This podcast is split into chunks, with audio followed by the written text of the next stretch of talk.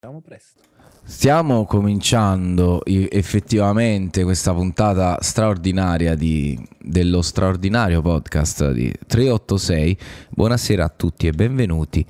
Oggi sono ancora più elegante del solito, se era possibile.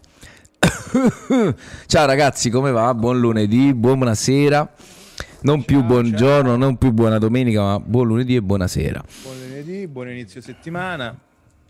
Buon lunedì è proprio il saluto che odio di più in assoluto. Sì, è come il buona pesca. Sapete che ai pescatori se dici se auguri buona pesca in genere ti mandano a quel paese. Allora ragazzi, fatevi sotto innanzitutto prima che cominci ad entrare nel vivo questa live, perché sto cercando di verificare i vostri volumi per evitare... Oh yeah! Sì, tutto sì, controllo. Tutto sotto controllo, andiamo ancora più in alto, cioè avete un volume molto basso sostanzialmente. È tutto live, è tutto on the spot, anche la regia lavora subito. Il bello del, secondo me, non solo del lunedì, ma il bello di Twitch è proprio questo, che i nostri... Oh Ciara, buonasera, buonasera, ben trovato. Salve a te. E allora ragazzi, lo conosce Ciara? Certo, lo conosco, l'ho visto stamattina. Chiedo Venia. Non si può dire però. A lei. Non si può dire però. Buonasera a lei, salve a lei. Allora ragazzi, com'è andata, questa settimana? La settimana scorsa, ma perché tu stanno arrivando ancora messaggi? No. La settimana scorsa è stata veramente una puntata emozionante, entusiasmante, tant'è vero che ci siamo dilungati per un'ora in più con il nostro ospite Danilo, che ci ha fornito un punto di vista molto molto interessante. Mentre preparavamo la live di questa sera ci domandavamo cosa fare, cosa non fare, e abbiamo deciso di parlarvi un poco dei nostri rituali. Tutti quanti abbiamo un po'... si fanno dei rituali quando qualcosa che facciamo ci piace particolarmente, o per apprezzare ancora di più qualcosa che facciamo abitualmente, no? Chat in pausa per via dello scorrimento. Io personalmente sono pieno di rituali, dal prima di salire sul palco fino a tutti i rituali fumosi che faccio nelle mie serate. Però non siamo qui per parlare. Alla fine tutti quanti abbiamo, come dire, non proprio dei rituali, abbiamo delle routine. Abbiamo delle routine che sicuramente seguiamo, però tra poco ci arriviamo. Sarà interessante capire la differenza fra rituale e routine. Esatto. Bravo. Spiritualmente è una differenza. Esattamente, ma prima come al solito vediamo se abbiamo qualche fissa questa settimana. Come è andata la vostra settimana? Ma io devo dire che le giornate sono allungate, c'è il bel tempo fuori, questo weekend sono riuscito a giocare a paddle tutto il weekend. Ricordiamo, il paddle è metà tra tennis. Il tennis degli scemi praticamente. Io non so giocare a tennis, gioco a paddle. Il paddle è un po' come lo squash in realtà, diciamo è un tennis pelota. Sei dentro una gabbia con delle pareti di plexiglass dove puoi far rimbalzare la pallina. È un campo più piccolo, si gioca in 2 contro 2. Diciamo è un mix tra racchettoni e ping pong. Molto high intensity come esercizio, no? Non è molto... sì, diciamo si può giocare sia in maniera molto, appunto, come dici tu, intense, sia in maniera più rilassata. Se ti devo dire la verità, ecco, forse è una grande differenza che noto dai primi tempi che ho iniziato a giocare ad oggi, e che all'inizio mi sembrava molto più high intensity, proprio perché non sapendo giocare puntavo tutto sulla potenza, che è altamente sbagliato, e sul muovermi da una parte all'altra di quel campo. Quindi invece è importante tenere la posizione, seguire la palla e andare di tecnica più che di potenza. È un bello sport alla fine, divertente, rilassante, comunque si fa molta attività, un'ora e mezza. Sicuramente più bello del Quidditch. Avete mai visto qualche partita di Quidditch? Quello ufficiale. Volevano, fecero addirittura una petizione per mandarlo alle Olimpiadi. Andare in giro con una mazza tra le gambe e lanciare. Posso chiederti una domanda? Sì. Mi stai chiedendo se ho visto qualche film di Harry Potter? No. Esiste il gioco ufficiale del Quidditch. Fanno i mondiali. Tra l'altro credo li abbiano fatti qualche anno fa anche in Italia, i mondiali di Quidditch. È uno sport universitario sostanzialmente. Si trovano un sacco di video veramente ridicoli online. Provano a emulare quello che è il gioco di Harry Potter, ma non solo con scarsi risultati. Hai presente quando da bambino ti mettevi a cavallo della scopa e facevi trotta a cavallo, facevi finta di più stare o meno a cavallo? Infatti mi veniva il dubbio, lo sanno che non stanno, cioè non stanno volando, non credo che lo sappiano. Volavano su una scopa che non mi pare sia replicabile, no, infatti, in uno sport universitario. Quindi, esatto. Beh, mi informerò, non sapevo. Neanche Red Bull è capace di tanto come sport estremo. Allora comunque io ho visto un video di, c'è addirittura il boccino d'oro. C'è un tizio vestito tutto di giallo che corre a un certo punto nel campo e tutti lo prendono a cazzotti. C'è una persona e il boccino. Sì, è una persona che corre e lo deve. E ci sono dei personaggi, dei giocatori. Qualche versione comica del... No, ma che ho visto l'ufficiale ho visto metà partita di un mondiale in Australia. Posso dire una cosa? Un paio di anni fa, quando ancora potevamo viaggiare, sono stato un weekend a Firenze e quella mezz'ora che sono riuscito a stare fermo in albergo a riposarmi, ho acceso la televisione sulle TV locali e stavano facendo il calcio fiorentino. La giostra stavano, cioè proprio la giostra, nel senso c'erano i cavalieri che dovevano colpire il bersaglio. Non era uno contro uno, però dovevi colpire un bersaglio a cavallo con questa spada, questa lancia gigante. Beh, è bellissimo, sinceramente. Preferirei di gran lunga la giostra al Quidditch, onestamente. Quidditch, sì. No, era assolutamente ipnotico riuscire a vedere questa cosa, perché il tuo cervello ha così tante analisi che fa in quel momento. Si chiede cosa sto guardando? Ma soprattutto come ma perché? Esatto, perché? No, vabbè, va. E poi sta lì la Toscana è piena di giochi medievali che continuano ancora oggi. Il calcio fiorentino, il palio di Siena, ce ne sono, quindi è perfettamente è plausibile una cosa del genere. Io questa settimana, ragazzi, ho litigato con Stadia, ve lo stavo dicendo prima nel nostro brief. Ma brevemente, cioè, credo che ci siano ancora un sacco di problemi. Anzi, i problemi sono aumentati con l'ultimo update che hanno fatto, in cui hanno aggiunto questo tool, questo strumento metafisico che è il motore di ricerca. Cioè Google, che non ha un motore di ricerca ai suoi giochi, era folle. Adesso puoi scrivere il titolo e magari, se c'è sulla libreria di Stadia, lo puoi trovare. Ma a parte questo, ho provato a configurarla in una casa che non fosse questa, in cui, come vi dicevo prima, avevo un solo access point e una banda molto stretta. Volevo collegare tramite Ethernet la Stadia, ma non sono riuscito poi a configurare il joystick. Questo schifo di joystick, che l'unica cosa che c'ha di bello forse è il colore. Però ho giocato a Fallen Order, che è gratis su Stadia Pro, e voi ci avete già giocato. Bellissimo, mi sto divertendo tantissimo. Sì, mi sto divertendo tanto perché unisce queste dinamiche alla Dark Souls, però molto più leggere. Cioè, la parte esplorativa è divertente, anche il platform è molto interessante. Queste sono più o meno le mie fisse della settimana. Beh, alla fine Stadia è sempre cloud gaming, quindi ci sono due cose che devi capire. Primo è quanto è potente l'internet che ho a casa, ma purtroppo la variabile che non controlliamo con questi giochi è quanto è lontano il server di Stadia da casa mia. Quindi se hai 100 giga millibatt TTFlops a casa e il server sta in un altro paese o sta a 300 km, comunque potresti avere dei problemi. Quindi... Ma guarda, io altri giochi che non nominerò non ho avuto problemi. Altri giochi che non nominerò non ho avuto problemi. A casa, da qui, Però da qui, dalla stessa postazione del PC, sto avendo problemi. Ho avuto addirittura, paradossalmente, meno problemi mentre facevo lo streaming del gioco, che ho fatto qualche giorno fa, piuttosto che adesso giocare adesso pulito solo io con il computer. Vabbè, qualcosa sui server di Stadia forse non hanno. No, sì, penso che l'update abbia scombussolato qualcosa. Quindi io invece questa settimana pochi videogiochi, proprio poco.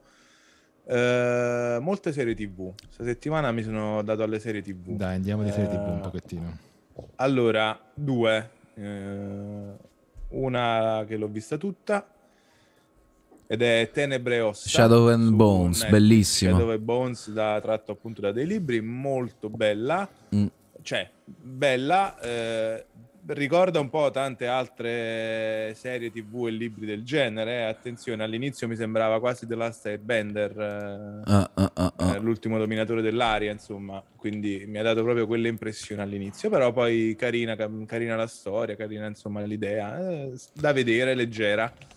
L'altra serie, quindi finito Shadow and Bones, l'altra serie che ho iniziato a vedere ieri o ieri o domenica sera, insomma, è Jupiter's Legacy di Frank Miller, tratto dalla graphic novel di Frank Miller, e sembra essere carina. Parliamo di supereroi.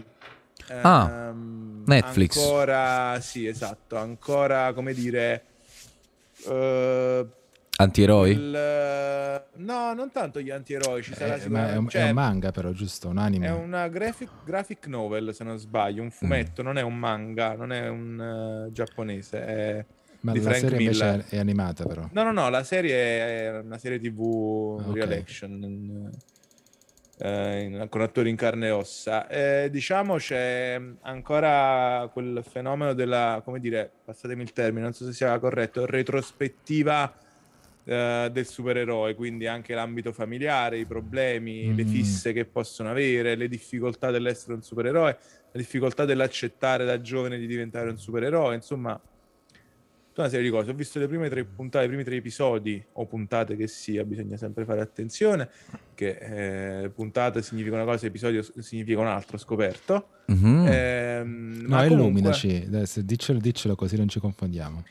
Allora fondamentalmente, se non ricordo bene tra le due quale l'una e quale l'altra, ma se ricordo bene, la puntata è quella in cui praticamente la serie TV ha una storia che dura tutta il tempo della stagione, e ogni puntata segue l'altra, cioè quindi è una storia che continua, okay, durante tutte le puntate, mentre l'episodio dovrebbe praticamente chiudersi all'interno di quei 30, 45, 50 minuti. Magari ci può essere una storia di background generale, ma ogni episodio, diciamo, si chiude, che poi un po' la massima come dire, esponenza di ciò è la serie antologica, dove praticamente, tipo Black Mirror, dove ogni episodio è una storia a sé stante, con i suoi indipendente, quindi hai capito, a puntata. Quindi a puntata lo dicevamo correttamente quando aziete una puntata. Esatto, perché deve seguire la storia, non la può perdere, perché sennò guardava Beautiful. Aziete una puntata, questa mi mancava, mio caro Daniele. No, la cosa bella è che con gli anni gli esce sempre di più questa distanza, capito? Certo. Ti lega di più alle cose che non sapevi erano importanti. No, non vi dico cosa è successo quando sono tornato al paese l'altro ieri. A un certo punto mi è uscito fuori tutto il cuozzo che è in me, ho cominciato a dire, cioè adesso sto ritornando così un po' più nella civiltà, all'eleganza che comunque napoletana, insomma, è opinabile per certi versi. Voi ragazzi che ci ascoltate, perché quali sono le vostre fisse? Fatecelo sapere nei messaggi, in chat. Io, tra l'altro, ho due news così proprio spot. Allora, una è Allora, una me la sto già dimenticando, vi dico la verità. Una è... Ah no, me le sono ricordate tutte e due, ok. Grande Marco. Una è che è stato annunciato il trailer di Venom 2. Ah, bello. L'ho letto ma non l'ho visto, non... Parlava di cibo, ho letto il titolo però, e basta. Di cibo. Aveva a che fare col Venom che non mangia persone ma mangia cibo delle persone. Sì, c'è anche uno sketch simpatico nel trailer. Mi sembra il titolo in inglese sia Venom Let There Be Carnage, che è il main villain praticamente del film. Carnage, lo ricordiamo, è il Venom rosso, giusto per intenderci, dei fumetti. Sembra interessante, vediamo, a me l'uno è piaciuto molto.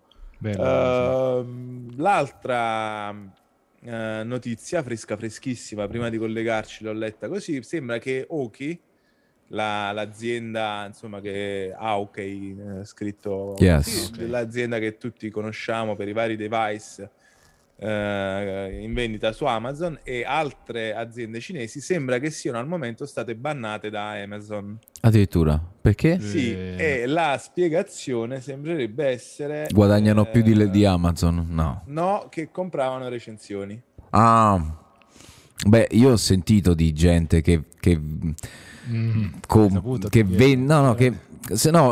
ovviamente c'è tutto un traffico di persone che praticamente comprano gli oggetti a metà prezzo. Sì. E per fare una recensione positiva, no, non positivissima, questo addirittura ricevono gli omaggi dalle aziende in base a quanto. Poi ci sono anche gli Amazon influencer, c'è tutta una classifica, no? Che tu devi rispettare, cioè, se tu rientri in quelli che hanno 1000-1500 recensioni, puoi aspirare a fare la recensione di e ricevere gratuitamente qualcosa di sostanzioso. Questo Amazon lo faceva prima, ovviamente adesso invece lo stanno facendo i venditori privati. Il vero problema è che la maggioranza degli acquisti a poco prezzo di Amazon, questo l'ho studiato, ma ho anche letto ho ascoltato un podcast che devo trovare, lo metteremo nelle show notes che non abbiamo, okay. Però comunque lo possiamo fare prossimamente. Essere in testa nella ricerca di Amazon porta una marea di traffico in più a quei prodotti che sono in testa. È come nel supermercato avere il top, diciamo.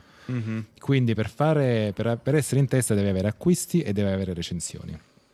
Certo. Le aziende preferiscono finanziare le aziende poco note, diciamo, preferiscono finanziare l'acquisto di prodotti che vengono poi inviati di indirizzi casuali all'interno degli Stati Uniti o dei paesi in cui vogliono scalare questa classifica, per poi scrivere recensioni. Quindi nel loro marketing budget hanno, non lo so, un 300 prodotti da vendere che viene dato in mano a queste persone che devono fare le recensioni, e inviano i prodotti in giro per il mondo a caso, perché non è importante chi può riavere il prodotto, perché essere in testa per la recensione vale più del valore del prodotto stesso. Figurati, capito? Quindi investivano nel buttare. Sta diventando una follia questa cosa comunque. Ed è stato scoperto perché la gente riceveva prodotti a casa senza sapere il motivo. Capito? E quindi questi podcast sta diventando una follia. Cercare il perché hanno scoperto il collegamento tra queste recensioni e i prodotti che arrivavano a casa a caso. Ok, ho comprato un paio di cuffie e mi sono lamentato severamente della loro scarsa qualità su Amazon, e mi hanno scritto dalla Oaky e mi hanno inviato il prodotto superiore gratis.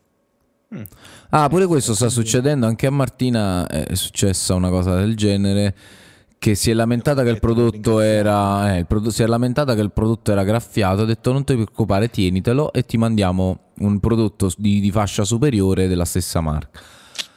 Good customer service.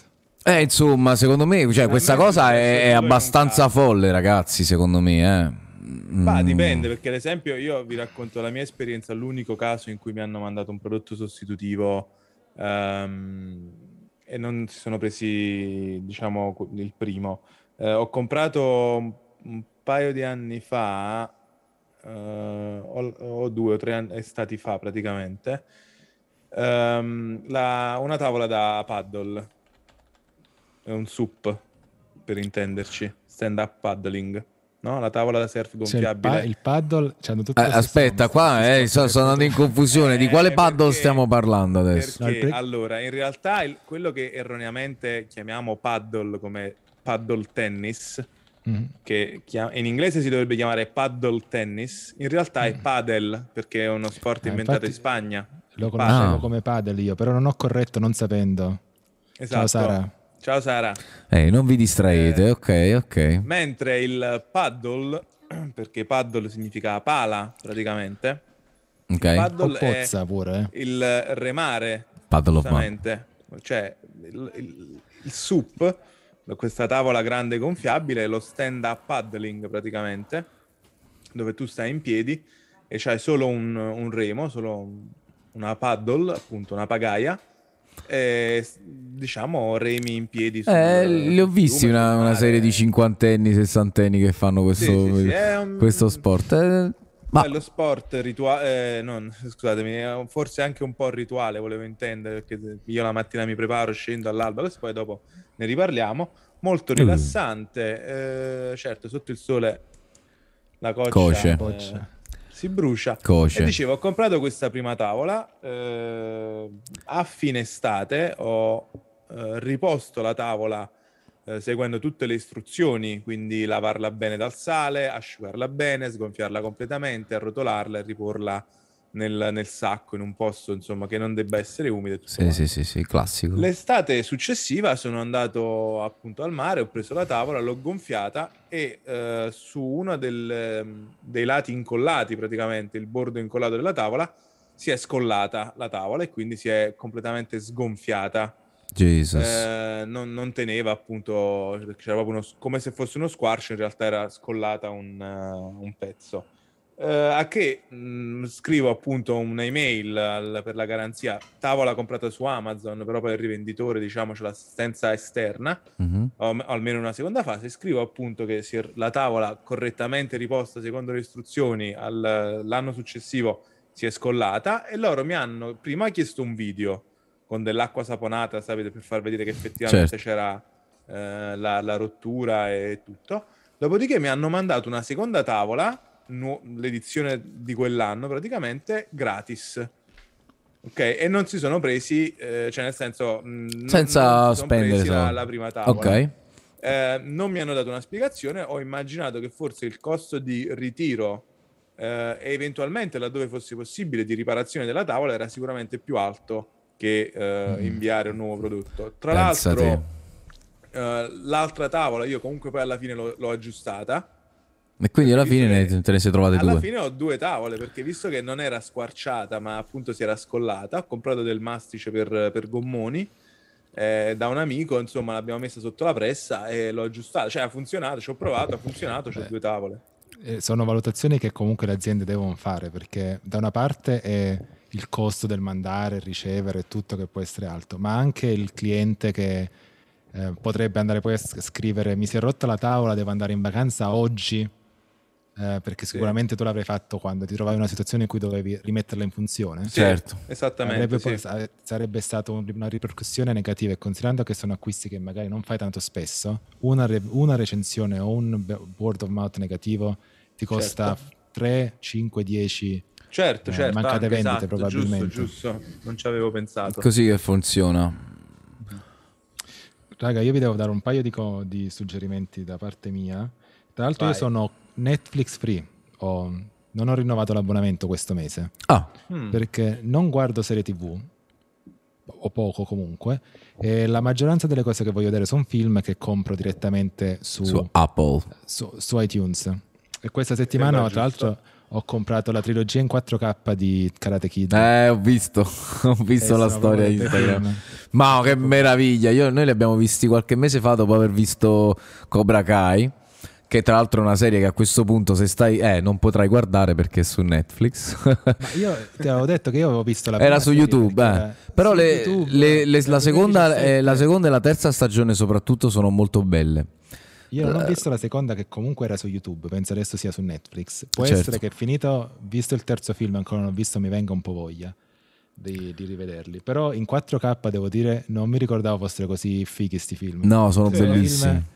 Film anni 80 comunque, quindi il film anni 80 lo riconosci per vari motivi, per la colonna sonora, che sono sempre pazzesche, per le acconciature che sono orribili, e poi anche se leggi la storia, cioè se leggi lo script di un film puoi dire anni 80. Anni 80, sì, proprio i personaggi sono sempre caratterizzati molto, molto simili, sì, come sempre per estremi. Si è passato dalle storie degli anni 50, 60, 70 in cui erano molto teatrali, diciamo, come storie, anche un po' più complesse, un po' più storie meno articolate ma comunque personaggi un po' più profondi, a storie un po' troppo articolate e personaggi abbastanza semplici ma comunque storie anche sciocche, cioè un sacco di domande ti dovresti fare su sti film. E gli anni 80 sono in questa fase di mezzo in cui insomma le storie sono molto superficiali, diciamo, semplici comunque, non in senso negativo, quindi no, semplici, cioè lotta Karate Kid e lotta bene e male, sì, no, proprio i bulli contro i buoni, e infatti una cosa bella di Cobra Kai è che dal punto di vista, vedi, molto anni 2020, 2010, del cattivo che in realtà poi dice, in realtà eri tu il bullo mio, cioè sei tu che mi hai messo in difficoltà, mi andavi a rompere le balle e che mi hai rovinato il mio futuro poi. Comunque sì, è vero, io continuerò a guardare le serie, i film così, immagino, perché comunque preferisco vedere i film, quindi continuerò a comprare, probabilmente magari Netflix tornerà a casa fra una settimana perché ci vogliamo vedere Cobra Kai, però. Ma iTunes non ha un abbonamento mensile con delle esclusive? Sì, mi pare. Sì. No, Apple TV. Okay. Apple TV Plus esiste, tra l'altro se ti compri un qualsiasi cosa della Apple lo hai gratis per un anno. Ok. Quindi io ancora non ho pagato un mese, e c'è qualche serie TV carina lì, in particolare Ted Lasso, che è fighissima, una serie di calcio. Amico tu. E vabbè, stanno facendo anche adesso Foundation, che vorrò vedere quando uscirà, che è una serie TV basata su uno dei miei libri preferiti, della mia serie di libri preferiti. Mamma mia. Sì, anch'io lo sto aspettando. Ted Lasso, se avete Apple TV Plus, tra l'altro la potete anche fare un trial di un mese ed è veramente fighissima. Tra l'altro ha avuto anche molto successo in America. Ho guardato un'altra serie basata sul calcio, che è una cosa di cui non parliamo tanto, quasi come la cultura, che è su Amazon Prime, che è Tottenham or Nothing, che è un documentario dell'ultimo anno del Tottenham, che è una delle squadre che io proprio disprezzo di più in assoluto. Perché? Ma il protagonista della serie TV di fatto che va ad allenare il Tottenham. Dato che Mourinho è stato nominato allenatore della mia squadra questa settimana, Mourinho verrà a Roma l'anno prossimo, allora mi sono buttato a guardare la serie TV e me la sono goduta dicendo l'anno prossimo spacchiamo tutto, arriveremo terzi, quarti. Guarda, io chiuderei subito, immediatamente, il discorso sul calcio e passerei oltre. No, perché quest'anno sta succedendo, di tutto. Comunque è interessante, perché poi è un documentario all'interno di come lui ha gestito il Tottenham, quindi vanno anche nel periodo del lockdown, del periodo in cui dovevano allenarsi a distanza, perché comunque è il 2019-2020 che viene analizzato, quindi è figo come serie tipo. Ce n'è anche una sul Manchester City che non ho visto, però, che è interessante. Quindi un po' di football che ci fa schifo, no? Il football quasi come la cultura, come i libri. Guarda, però... The Last Dance è stato bellissimo su Jordan l'anno scorso. Il calcio lo lascio ai calciatori. Ok, vogliamo passare a ma proprio umanamente è qualcosa di straordinario. Quell'uomo, ho iniziato a vederlo, poi insomma l'ho lasciato lì, lo devo recuperare, infatti. Ma io direi, a questo punto ci facciamo questi 2 minuti di pubblicità, di pausa. Yes, baby. E poi andiamo col main topic di questa sera e i nostri rituali. Yes, baby. Torniamo subito, ragazzi. Sostenete il canale e guardatevi la pubblicità.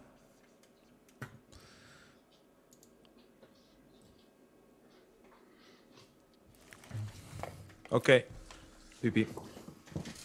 Ragazzi, ma non...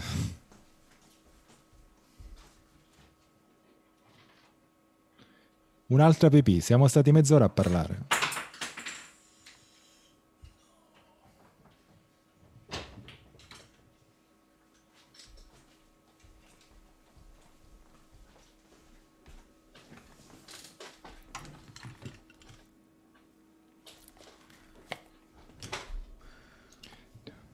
Ma un'altra pipì. Quante pipì, ragazzi? Quante pipì? Ma è incinto. Quante pipì? Ma dopo questa cosa che te ne sei uscito col Tottenham mi hai sconvolto comunque. Non è da te. Oh, Mourinho viene ad allenare la Magica. Ah, Magica! Cioè, ti ricordi quando sono volato da Roma, da Londra a Roma per vedermi l'ultima partita di Totti? Quando si può. Vabbè, certo, dai, vabbè, Totti sì. Ma Totti sì, ma Totti vale tutto. Totti. Ma hai capito, resto con Mourinho a Roma quanto si divertiva.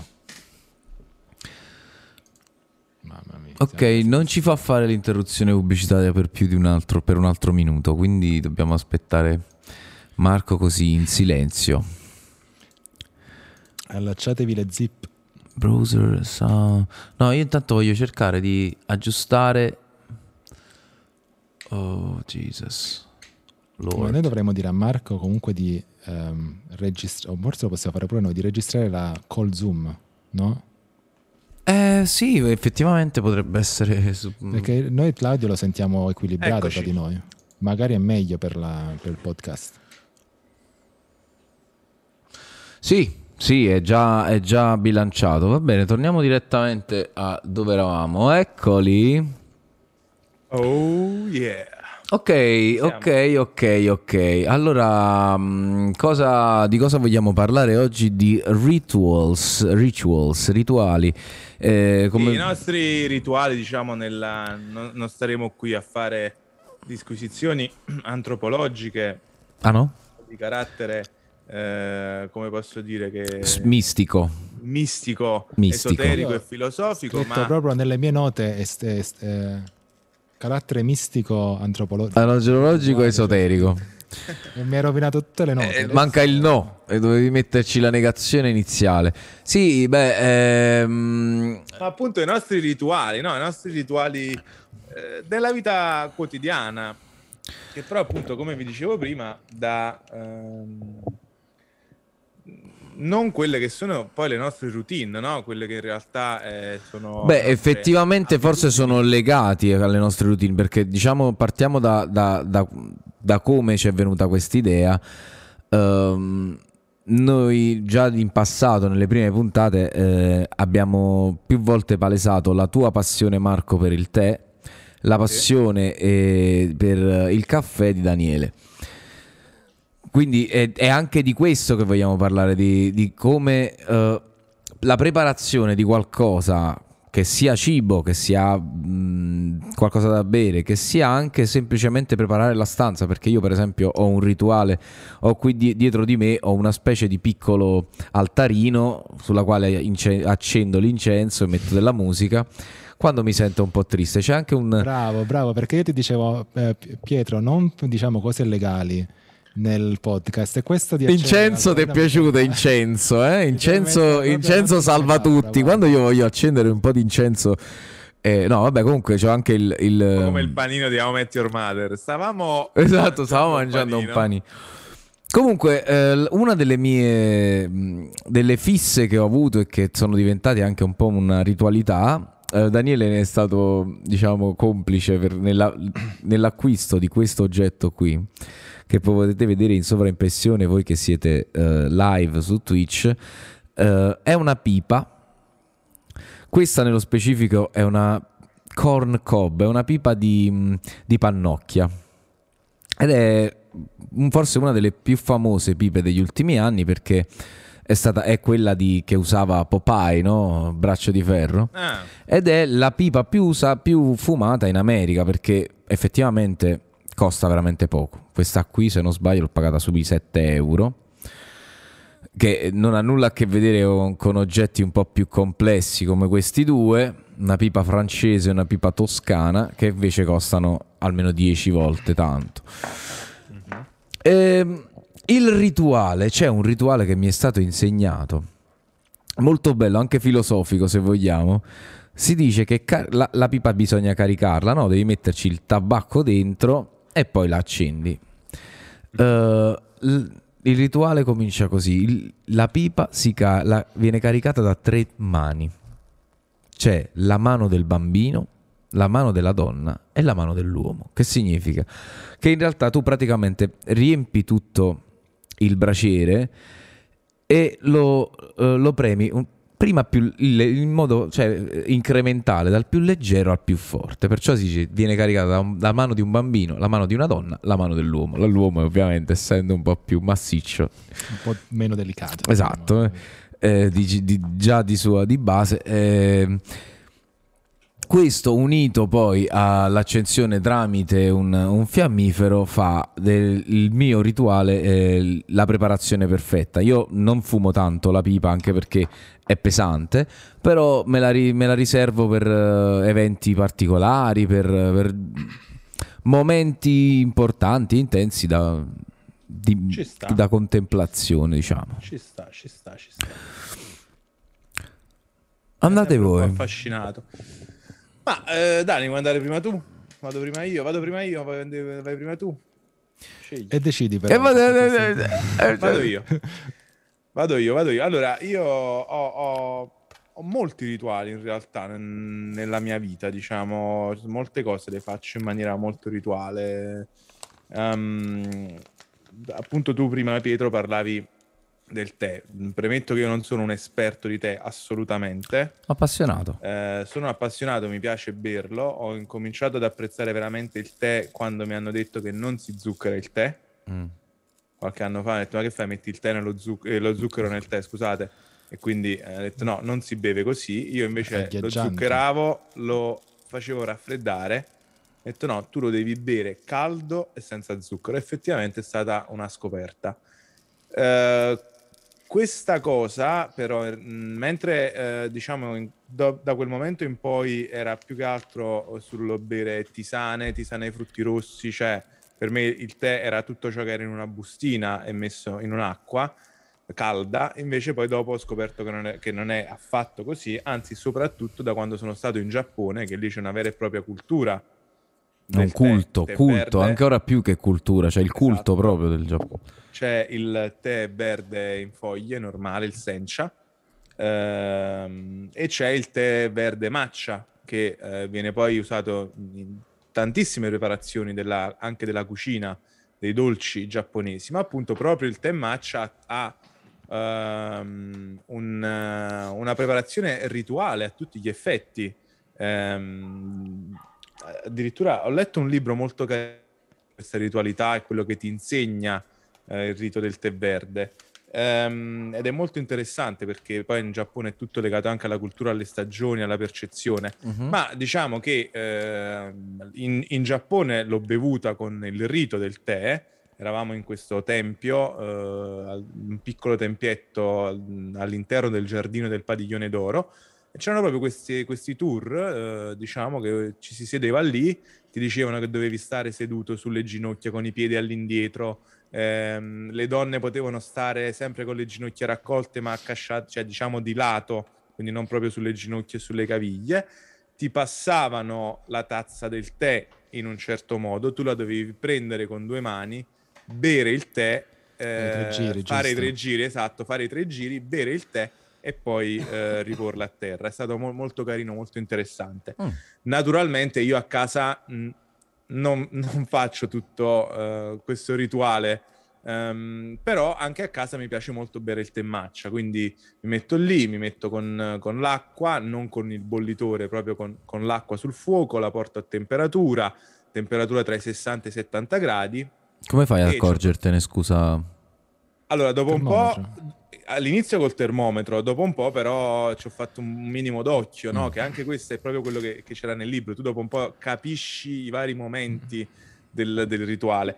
Quindi capisco bene o male quando l'acqua incomincia a fare le prime bollicine, che siamo sui 60 gradi, quindi aspetto ancora un po'. Cioè diciamo ormai anche con i tempi e osservando l'acqua più o meno riesco a capire anche senza termometro. Quindi mi prendo appunto il mio tè matcha, ci passo il setaccio all'interno per evitare i grumi, mi verso l'acqua e faccio la preparazione con diciamo questo raschietto di bambù, questo pennello di bambù. E mi piace molto perché appunto non è semplicemente metti la bustina nell'acqua, no, ma è preparati, prendi le cose e tutto quanto. Certo. Allo stesso tempo poi ho incominciato ad apprezzare anche i tè in foglie, quello verde in primis, ma anche quello nero, quello bianco, il tè oolong l'ho provato, non mi fa impazzire. E quindi a Caserta c'è questo negozietto, c'è questa ragazza, diciamo, sempre molto preparata sui vari tè, sui gusti che puoi avere. E la... Marco, abbiamo capito com'è partita questa. No, in realtà ho scoperto questo negozio perché a mia madre avevano regalato del tè in foglie da questo posto e sono andato anch'io a comprarlo lì, però ha tante varietà di tè, e anche lì poi impari che appunto alcune foglie vanno ad una temperatura, alcune foglie vanno ad un'altra, la tisana va a 100 gradi, il tè verde a 65, il tè bianco a un'altra temperatura, il tè nero, quali tè puoi anche rinfondere in un secondo momento, e quindi da lì, diciamo, il tè è quel momento in cui uno si concede quei minuti, insomma, per apprezzare poi la bevanda o qualsiasi altra cosa sto facendo. Ad esempio, un altro dei miei rituali, ora ho tagliato la barba da qualche mese perché con le mascherine cominciava ad irritare con il primo caldo, però anche per me fare la barba a tutti gli effetti è un rituale. Io ora sembra abbastanza, diciamo, fatta, ma in realtà l'ho fatta di fretta sotto la doccia, però solitamente farmi la barba cosa prevede? Mi prendo un bel vinile, metto il vinile sul giradischi, accendo la mia bella cassa Marshall e faccio andare il disco. Bravo. Nel bagno c'ho il sapone, quello da barbiere, col pennello, quindi mi preparo tutte le cose, c'ho il rasoio, quello a lama singola, c'ho le creme varie, sì, molto meraviglia, veramente tutto lì, esatto, quindi c'ho il disco che va sotto, prendo... Ma il disco è Rossini, immagino, il barbiere di Siviglia. No, è un po' come mi gira in quel momento, può essere del blues, può essere del classic rock, un po' great. Quindi prendo il mio bel sapone, mi insapono col pennello, poi dopodiché col rasoio, all'inizio mi sfellavo, mi tagliavo il collo da tutte le parti, perché poi non è semplice, cioè mentre da un lato ti viene naturale, dall'altro non è così facile, magari da un lato devi andare in un modo là, e quindi ogni tanto qualche pezzo di pelle volava. Esatto, e poi il rituale è quello che io poi alla fine, cioè è tutta la cosa di farmi la barba, perdere, come dire, impegnare del tempo a farmi la barba, non è semplicemente radermi per togliermi i peli dalla faccia, e quindi è un momento anche lì con la musica, appunto, perché come dicevo ci sono i rituali e ci sono, come dire, le routine. La routine può essere farti la barba sotto la doccia, il rituale invece è farsi la barba per bene, esatto, prenderti il tuo tempo è fondamentale, sì. Daniel. Sì, voglio prima sentire Dani. Io ne ho un paio in realtà, però dato che siamo partiti col tè, che anche io apprezzo molto in realtà, quindi anche io sono un amante del tè, beviamo molti tè verdi qua a casa, a volte foglie, a volte in bustine particolari, però generalmente io parecchie sere le finisco con un bicchiere di Jasmine tea, che penso sia gelsomino in italiano. Sì. Gelsomino? Sì. Meno sexy il nome in italiano, devo ammettere, di Jasmine tea. No, perché gelsomino? Beh, Jasmine ti fa pensare subito alla gnocca di Aladdin della nostra infanzia. Mi dissocio. Madonna, eccolo, oddio, adesso si partirà una mia passione, Filippi. Il mio rituale mattutino è il caffè, che insomma tutti prendiamo il caffè la mattina, insomma la macchinetta eccetera, la moka, però io sono diventato dall'inizio della pandemia, che ho avuto un po' più tempo da passare a casa, mentre prima mi svegliavo prestissimo e facevo un'ora e mezza di treno, insomma non era proprio possibile. Ho scoperto il caffè filtrato, che è una, immagino si dica così in italiano, è il caffè fatto con la metodologia del V60, che significa, insomma, con una brocca, filtrato dall'alto, con un foglio di carta particolare, ed è una ricetta che in realtà permette tantissime variazioni, quindi io faccio questa ricetta ogni mattina, però ogni mattina ho 2 o 3 caffè tra cui posso decidere, quindi per spiegarvi come funziona, decido la mattina se voglio un caffè un po' più amaro, un po' più acido, o che sa un poco più di frutta, rispetto a un po' più di cioccolato, un po' più di, insomma, sapori più amari. A seconda della tipologia di caffè che scelgo, lo macino in un modo diverso, quindi penso che più scuro e quindi lo macino un pochettino più largo perché non voglio far scendere troppa amarezza, è già amaro di suo. Lo metto in questa brocchetta che ho preriscaldato, tra l'altro, con dell'acqua che ho prefiltrato. Metto l'acqua dentro in un certo modo, di modo che dopo un tot di secondi un tot di acqua è scesa nella brocchetta e quindi ha fatto il bloom, quindi la anidride carbonica è uscita da questa polvere di caffè che ho appena macinato. E poi faccio, diciamo, riempio la brocca per mezzo litro nel successivo paio di minuti a seconda della temperatura, a seconda di come sta scendendo l'acqua, eccetera. E lo faccio quasi ogni mattina in realtà, quindi diciamo in settimana, dal lunedì al venerdì, è sempre lo stesso tipo di 2-3 tipi di caffè. Ok.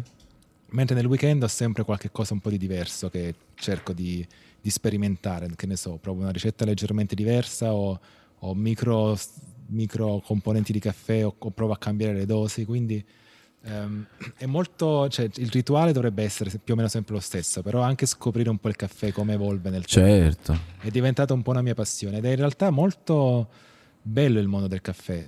Recentemente ho fatto via internet, in realtà c'è uno youtuber che si chiama James Hoffmann, che è un ragazzo inglese che però è un gran guru del caffè, che fa insomma, il suo canale è tutto orientato al mondo del caffè. Anche io l'ho scoperto anni fa quando spiego come fare il caffè con la moka in modo perfetto, la sua versione del caffè con la moka, in cui lui spiegava: innanzitutto devi mettere nella moka l'acqua bollente, non l'acqua fredda, veramente prima cosa, che già mi ha fatto perché l'acqua bollente, perché così non fai passare troppo tempo la macchinetta sul fuoco, bolle molto più velocemente e quindi non bruci il caffè, diciamo, il caffè che hai messo dentro alla macchinetta, dal calore della macchinetta si fa, diciamo, esce molto più velocemente. Poi lo devi stoppare, quindi appena è finito di uscire tutto il caffè metti la macchinetta sotto l'acqua, così stoppi l'ebollizione e non rovini ancora di più il caffè.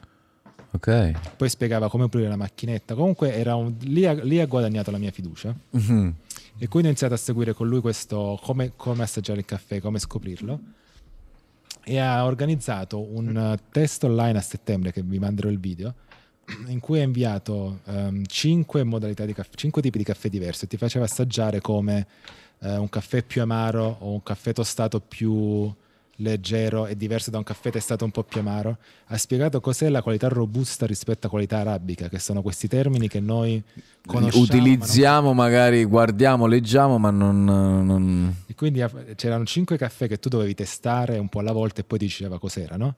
E il quarto, 1 su 4 erano variazioni diverse, più acido, un po' più amaro, un po' più... Il quinto era un bicchiere di polvere, proprio era una merda incredibile. E quello era il robusta, perché il robusta era il caffè che viene bevuto normalmente con lo zucchero e col latte, e che veniva utilizzato per esempio nei diner, insomma in questi ambienti in cui la qualità del caffè veniva sempre poi edulcorata da altre cose. Certo. Quindi è un bel rituale, perché poi c'è sempre qualcosa da scoprire, diciamo, perfezioni le tue ricette. Poi il caffè aiuta a svegliarsi, cioè, quindi avere quell'odore che sicuramente è qualcosa di particolare. Io uso una macchinetta del caffè americano, non riesco più a bere il caffè nella moka. Però la mia... Ho anche il tuo il V60 che sembra più un diaframma femminile che un... grosso così, però cioè, le dimensioni contano. No, però ho provato una volta sola con i filtri di carta della mia macchinetta, però non riuscivano a tenere bene, quindi sì, ho bisogno di trovare... Adesso verrò in Italia e ti porterò un pacco di filtri per il V60 che... Muy bien. Io ho iniziato con lo stesso bicchierino, poi sono passato a un bicchierino un po' più grande, perché poi a seconda di quanto caffè stai facendo cambiano le dimensioni, le resce, eccetera. Comunque, tante cose da scoprire col caffè, devo dire la verità, che non mi aspettavo. Insomma, io dico sempre a Pietro che noi in Italia abbiamo il culto del caffè, ma non la cultura. Del caffè. Ci fa schifo la cultura. E soprattutto beviamo, siamo in Italia, c'è il migliore in Sud Italia, diciamo la verità. Ma più che Sud Italia, diciamo a Napoli. Zona napoletana. Napoli, ragazzi. No, veramente, cioè ora vivo qui da 2 anni, ma l'espresso napoletano non ha pari. Qui, ma nel resto d'Italia sarebbe un ristretto, Sì. Diciamo come proporzioni di anche sull'espresso sto iniziando a studiare un pochettino, ma non ho una macchinetta. Il napoletano, l'espresso napoletano è imbattibile, anche se poi la macchinetta espresso è stata inventata da un imprenditore di Trieste, esatto, perché come Trieste ha portato il caffè in Europa, effettivamente. Il caffè napoletano era la macchinetta che la cucumella. E io proprio ieri mio padre ha comprato questa nuova mania, e ho assaggiato dopo diversi anni il caffè della cucumella.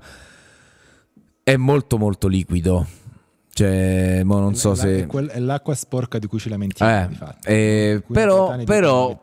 Però ha il suo perché. Caffè americano in realtà mi sa che non è vero, guarda, non è vero, perché in realtà il caffè americano è tosto, cioè no, se aspetta, tu puoi mettere. Noi solitamente pensiamo al bicchierone di Starbucks, ok? E quella è acqua sporca. Il caffè all'americana, diciamo, come si fa in America, io devo dire che a me piace. È tosto. Anzi, quando vado all'estero io non sono il tipico italiano che va cercando il caffè espresso perché deve bere il caffè. No, non lo bevi il caffè. Vabbè, non ha senso. Tutto. È come andare in giro a mangiare la pizza, esatto, cioè, in Francia. Il caffè è espresso, lo bevi quando torni a casa, prima di partire. Chiaro. Quando torni lì io bevo il caffè americano, mi piace anche portarlo in giro magari quando viaggio d'inverno perché ti scalda pure. Bevo il tè, magari prendo un tè cioè non è che, capito, invece l'italiano deve andare fuori, voglio il caffè. Noi a Cipro con Daniele, quando ci incontrammo a Cipro all'aeroporto, io provai il caffè cipriota, che è una cosa veramente, mamma mia, sia una specie, te lo ricordi? Trucco, no? Cioè, c'era il caffè anche sopra, la polvere di caffè c'era anche sopra. I caffè turchi e caffè sono una specie di French press come metodologia di caffè, soltanto che le French press in teoria con la pressa ti dovrebbe portare via tutti i residui di caffè, mentre i caffè turchi, ma anche alcuni caffè in generale medio orientali, sono a caffè a posa nel bicchiere, in cui devi aspettare che la temperatura scende e che il caffè scenda, mentre alla fine l'americano purtroppo rovina un po' l'idea del caffè nel bicchierozzo, diciamo, perché in realtà il caffè che faccio io col V60 sono 250 ml, quindi è un bel bicchiere. Mentre il caffè tipico di Starbucks, che è l'americano, è un espresso, un doppio espresso con riempito di acqua calda. Sì. E quel che fanno per far prima, non so perché nessuno gliel'ha spiegato, è che fanno lo shot di caffè, lo mettono nel bicchiere e poi fanno acqua calda a massima potenza sul caffè, bruciano tutti i liquidi e tutti gli oli che ci sono e ti bevi una porcheria alla fine, quando basterebbe fare il contrario, no? Prima metti l'acqua calda e poi fa lo shot di caffè dentro e già hai risolto la metà dei problemi, no? Abbassi un po' la temperatura, però non hanno tempo, insomma, di aspettare te. Anche perché poi Starbucks è il peggior caffè sanno americano. Che metterai del latte, della crema, esatto, della crema, a parte che credo che credo che pochi prendano un caffè da Starbucks. Cioè prendi il frappuccino, qui da Costa comunque tanta gente ha bisogno la mattina del caffè, non se lo fa a casa, esce e spende 3 euro per bersi o 3 sterline per bersi l'americano alla fine. Com'era la storia che 2 anni fa Starbucks fece il pumpkin qualcosa? Il caffè con la zucca. Il caffè con la zucca. Pumpkin spice. Latte, sì, scusami, esatto. Che io sarebbe il cappuccino praticamente, latte, il cappuccino è con la schiuma di caffè, mentre il latte macchiato il latte sono 2 shot di caffè, di espresso, e il restante a riempire di caffè.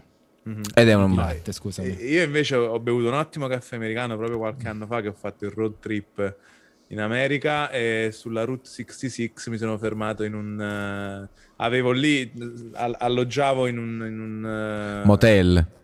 Voglio sperare. Motel. Sì, assolutamente. Un motel, tra l'altro vi devo descrivere anche questa, visto che ci troviamo. La nostra stanza, il nostro motel, era il vagone di un treno. No, aspetta. Sì. Ma va? Io ho dormito praticamente in un vagone del treno, dei treni quelli antichi del West. 1850. Esatto. un vagone che aveva proprio l'ingresso, l'altra parte dietro col letto, il bagno, tutto molto molto figo. E uscivi in questo, poi la mattina che ti svegliavi stavi in questo giardino anche con le varie casette, con i bungalow, con il parcheggio dietro per roulotte e camper, i famosi VR americani, quelli enormi. Mm-hmm. E fuori c'erano le macchinine fatte stile Cars della Disney. Dannazione, ma forse siamo stati nello stesso motel, mi stai facendo venire una cosa. Era tra l'Arizona, ancora Arizona, o era California? Non ricordo, era proprio quella parte della 66. Sì, sì, sì, più verso l'Arizona. Allora magari siamo stati nello stesso motel, però io non mi ricordo. Dall'Antilope Canyon, se non sbaglio. Sì, quello era il periodo, probabilmente siamo stati nello stesso motel, Marco, fantastico. E lì vicino c'era questo classico diner americano, ancora fatto anche un po' apposta stile anni 50, capito? Quindi sì, con le luci, i neon, le tovagliette, insomma la scacchiera bianca e nera sul bancone, molto molto carino. E ho fatto la classica colazione americana che si vede nei film, quindi uova strapazzate con bacon, pancake con lo sciroppo e naturalmente la tazza di caffè americano. E quello era buono, cioè era un buon caffè americano tutto sommato, capito? Con il refill e tutto, mi ricordo la cosa.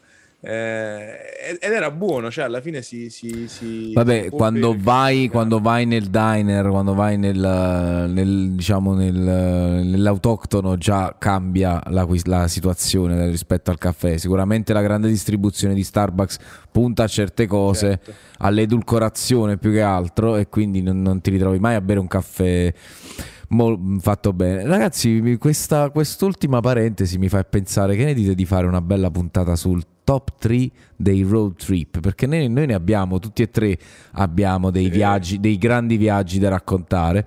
Potrebbe essere interessante. Ne abbiamo, sì.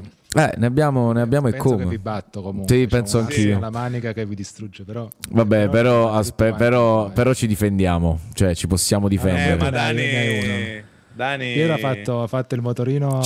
Io mi posso difendere. Io mi posso difendere. Però come viaggi penso che vince Dani, come road trip forse, come numero di viaggi sicuramente, anche come qualità di alcuni viaggi sicuramente Dani ha. Guarda, però il rischio vita della Transiberiana resta imbattibile. Vabbè, non lo so. Ne parleremo la settimana prossima, ma io posso giocarmi la carta tifo in Amazzonia, che non è da sottovalutare. Attenzione, il tifo è forte, soprattutto se viene Mourinho alla Roma. E detto questo, signore e signori, bene, ci vediamo la settimana prossima con un'altra puntata di 386. Probabilmente sarà una puntata su i road trips. Però non dobbiamo essere cattivi, però io non posso troncare Dani così, perché Dani ha detto che aveva un altro rituale in realtà. No, ma se prevede incenso sono disposto ad ascoltarti. Beh, io ne ho un paio, però uno in particolare che poteva essere un'altra conversazione, la mia. Io inizio la mattina prima di andare a lavoro andando in palestra, da quando sono riaperte per fortuna, e quello è un rituale, ne possiamo parlare un'altra volta, ma chiudo la sera con una passeggiata, chiudo il computer proprio, lo nascondo perché non devo proprio pensarci, e faccio partire il mio audiolibro che sto ascoltando e me lo ascolto almeno per una mezz'ora a piedi, se non vuole venire Ilse con me a farsi una passeggiata. Quindi l'audiolibro, la passeggiata con l'audiolibro, che è l'unico momento che mi è rimasto per ascoltarlo, era un altro rituale. Io lo sto facendo la mattina perché prendo la metro da quando la macchina mi ha lasciato a piedi qualche giorno fa. Sì. Multipla. Sì, poi parleremo privatamente anche di questo. Comunque anch'io sto godendo del camminare ascoltando qualcuno che parla, che sia un podcast o un audiolibro. La mattina per me è proprio diventato che ha sostituito fondamentale per me da un po' oramai, quindi ho carenza di ascolto di musica a causa del quanto mi piacciono gli audiolibri. Sì, ma perché la musica di oggi non ha tematiche forti. La musica di oggi deve essere scansonata il più possibile, quindi anche per questo non è che tu camminando poi siamo diventati vecchi, stai dicendo, di fatto, perché se non capiamo più la musica di oggi. No, non è capirla o meno, guarda, poi magari potremmo fare, questo si potrebbe fare un'altra puntata ancora, però oggi tu devi chiudere un discorso musicale in 2 minuti e mezzo, cioè le canzoni non durano più 5-10 minuti. Oggi una canzone dura 2 minuti e 40 al massimo. Abbiamo parlato, sì.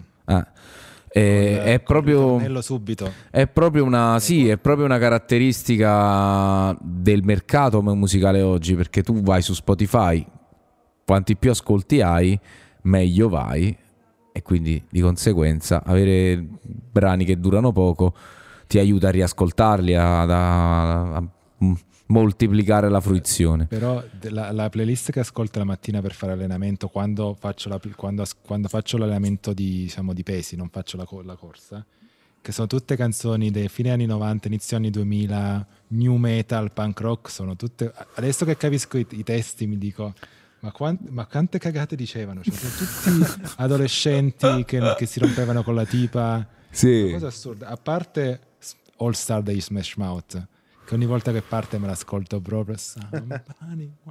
The world is gonna roll me. Yes, baby. Va bene, io l'ascoltavo giocando a Wolverine, ne abbiamo parlato la puntata precedente. Va bene ragazzi, ci salutiamo e ci riaggiorniamo a lunedì prossimo. Mi piace questa tematica, poi ne parleremo meglio, ma vediamo, penso che la terremo, secondo me. Yes. Hasta la vista, baby, ci vediamo settimana prossima. Bye. Ciao. Bye. Buon lunedì. Nada voto.